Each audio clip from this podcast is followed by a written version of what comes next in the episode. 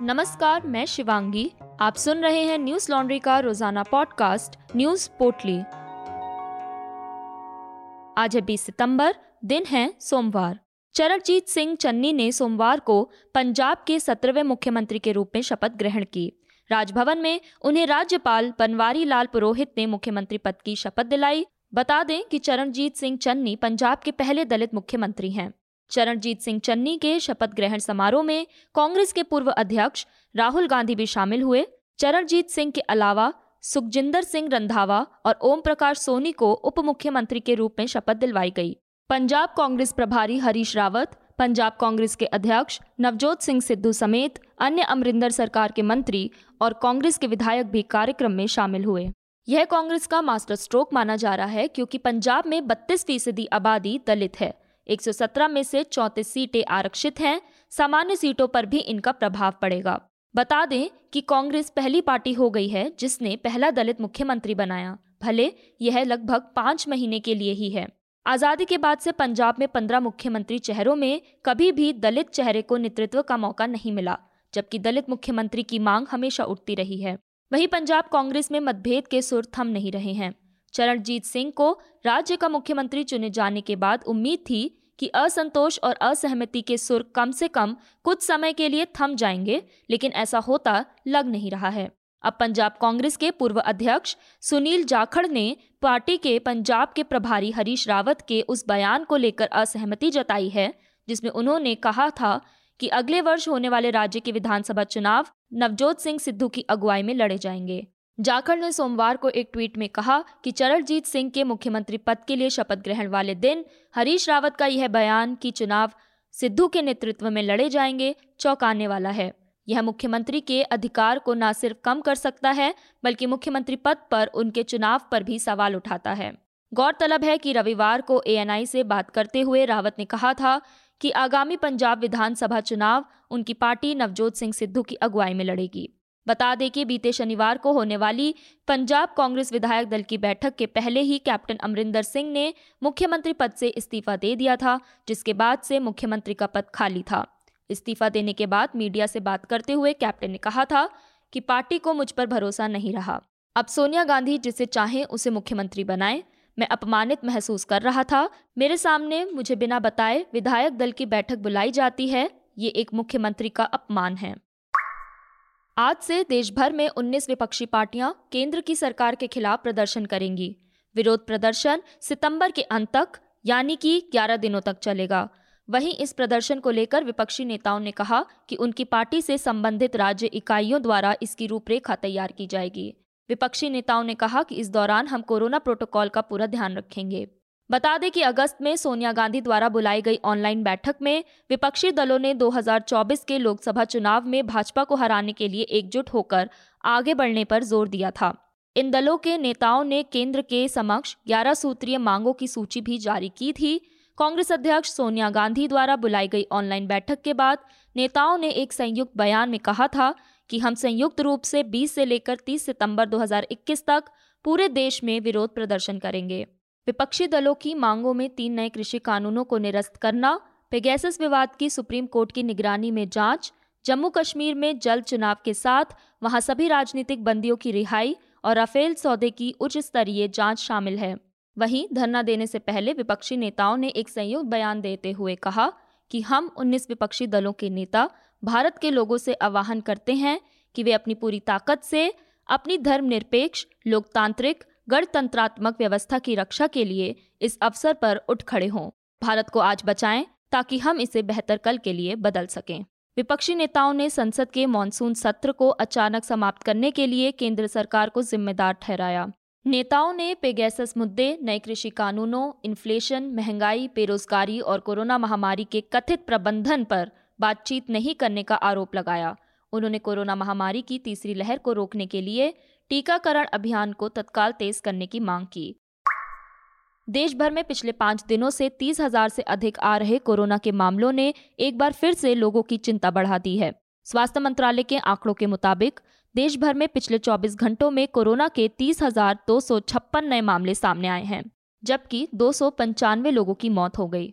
वहीं 43,938 संक्रमित ठीक भी हुए, जिससे सक्रिय मामलों की संख्या घटकर 3,18,181 हो गई है।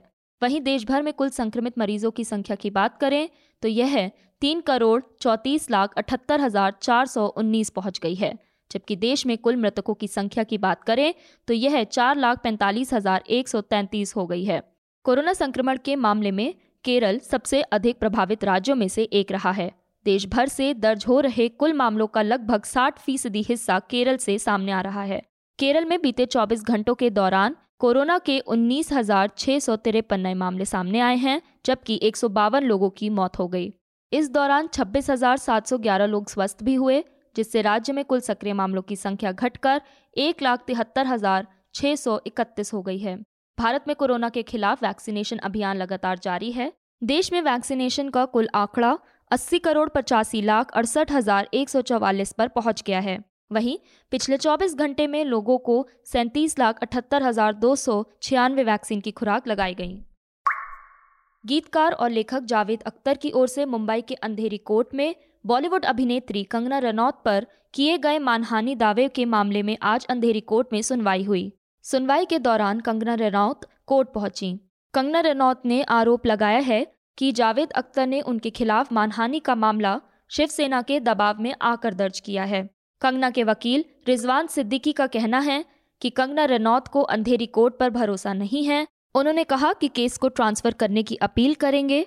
कोर्ट में उनकी अटेंडेंस मार्क की गई। इसके बाद सुनवाई 1 अक्टूबर तक टाली गई। कंगना ने ट्रांसफर ऑफ एप्लीकेशन दायर की है। इस पर सुनवाई 15 नवंबर को होगी। इसके अलावा कंगना रनौत ने भी जावेद अख्तर के ऊपर एक्सटॉर्शन की धारा 384 के तहत शिकायत की है। इस मामले की सुनवाई 1 अक्टूबर को होगी। इस मामले में कंगना रनौत के वकील रिजवान सिद्दीकी ने कहा कि कंगना की शिकायत काफ़ी पुरानी है। कंगना और रंगोली को बिना वजह जावेद अख्तर के घर बुलाया गया, उन्हें धमकाया गया था, लेकिन कंगना ने कभी इसकी शिकायत दर्ज नहीं करवाई थी। इसे आज हमने कोर्ट में दाखिल किया है। कोर्ट ने 2 बार कंगना को चेतावनी दी थी कि उनके खिलाफ अरेस्ट वारंट इशू किया गया था। पिछली सुनवाई में कंगना कोर्ट में हाजिर नहीं हुई थी। बीती 14 सितंबर को हुई सुनवाई में कंगना के नहीं आने पर कोर्ट ने तीखे शब्दों का प्रयोग किया था। उनके वकील ने उनके हाजिर ना होने की वजह उनकी खराब तबीयत बताई थी। तब मेट्रोपॉलिटन मजिस्ट्रेट की अदालत ने कंगना की हेल्थ को ध्यान में रखते हुए मानहानि केस की सुनवाई में पेश होने से उन्हें छूट दे दी थी। उस दौरान कोर्ट ने 6 दिनों की राहत देते हुए 20 सितंबर के लिए सुनवाई टाल दी थी। बीबीसी की एक रिपोर्ट के मुताबिक ब्रिटेन, अमेरिका और ऑस्ट्रेलिया के बीच हुए नए रक्षा समझौते ऑकस को लेकर चल रहे विवाद के बीच फ्रांस की रक्षा मंत्री फ्लोरेंस पार्ली ने अपने समक्षक ब्रिटेन के रक्षा मंत्री के साथ होने वाली बातचीत रद्द कर दी है। ब्रिटेन के प्रधानमंत्री बोरिस जॉनसन ने कहा है कि ऑकस समझौते को लेकर फ्रांस के पास चिंता करने का कोई कारण नहीं है, लेकिन फ्रांस की रक्षा मंत्री फ्लोरेंस पार्ली की ब्रिटेन के रक्षा मंत्री बेन वॉलिस के साथ लंदन में इस हफ्ते होने वाली मुलाकात रद्द कर दी गई है। फ्रांस में ब्रिटेन के राजदूत रह चुके लॉर्ड रिकेटस 2 दिनों तक चलने वाली इस मीटिंग में शामिल होने वाले थे। बता दें कि ऑकस समझौते की वजह से ऑस्ट्रेलिया ने फ्रांस के साथ साल 2016 में किया गया वो करार तोड़ दिया है, जिसके तहत फ्रांसीसी कंपनी नेवल ग्रुप को 12 पारंपरिक पनडुब्बियों के निर्माण के लिए $37 अरब का कॉन्ट्रैक्ट दिया गया था। फ्रांस इस बात से नाराज है कि ऑस्ट्रेलिया ने परमाणु शक्ति से संपन्न मिसाइलों के निर्माण के लिए ऑकस समझौते पर दस्तखत किए और इस वजह से फ्रांस को पहले से मिला कॉन्ट्रैक्ट रद्द कर दिया गया है। बीबीसी की एक अन्य रिपोर्ट के मुताबिक उत्तर कोरिया की सरकारी मीडिया ने विदेश मंत्रालय के एक अधिकारी के हवाले से सोमवार को एक बयान जारी किया, जिसमें कहा गया है कि अमेरिका, ब्रिटेन और ऑस्ट्रेलिया के बीच यह समझौता बेहद खतरनाक कार्रवाई है, जो कि एशिया प्रशांत क्षेत्र में सुरक्षा संतुलन को नष्ट कर देगा और हथियारों की दौड़ को बढ़ावा देगा। अधिकारी ने कहा है कि उत्तर कोरिया इस समझौते पर बारीकी से नज़र बनाए हुए है। बता दें कि जो बाइडन ने बीते शुक्रवार को ऑस्ट्रेलिया और ब्रिटेन के साथ एक सुरक्षा समझौते की घोषणा की थी, जिसे ऑकस कहा जा रहा है। इसके तहत वो ऑस्ट्रेलिया को कम से कम 8 परमाणु ऊर्जा से संचालित पनडुब्बी देगा। ऑकस यानी ऑस्ट्रेलिया, ब्रिटेन और अमेरिका के बीच हुए इस रक्षा समझौते को ऑकस नाम दिया गया है। इसमें आर्टिफिशियल इंटेलिजेंस, क्वांटम टेक्नोलॉजी और साइबर साझेदारी भी शामिल है। इसे भारत प्रशांत क्षेत्र में चीन के दबदबे को कम करने के लिए उठाए गए कदम के तौर पर देखा जा रहा है, जिससे चीन भी खफा है। वहीं इस सौदे से फ्रांस का ऑस्ट्रेलिया को 12 पारंपरिक पनडुब्बी देने का सौदा भी समाप्त हो गया है, जिससे फ्रांस अमेरिका और ऑस्ट्रेलिया से नाराज है। गौरतलब है कि बात यहीं पर नहीं रुकी और एक तरह से अभूतपूर्व फैसला लेते हुए शनिवार को फ्रांसीसी राष्ट्रपति इमानुएल मैक्रो ने अमेरिका और ऑस्ट्रेलिया से अपने राजदूतों को वापस बुला लिया। आगामी 22 तारीख से न्यूज लॉन्ड्री का खास कार्यक्रम द मीडिया रंबल की शुरुआत हो रही है। इस दौरान आपको Josy Joseph, Hansal Mehta, Julia Angwin, Dhanya Rajendran, मेडोन Ashwin, Michael Safi और सैंडरीन रिगो जैसे तमाम हस्तियों को सुनने का मौका मिलेगा। इस कार्यक्रम के लिए रजिस्टर करने के लिए www.themediarumble.com/register पर जाएं और जल्द से जल्द खुद को रजिस्टर करें।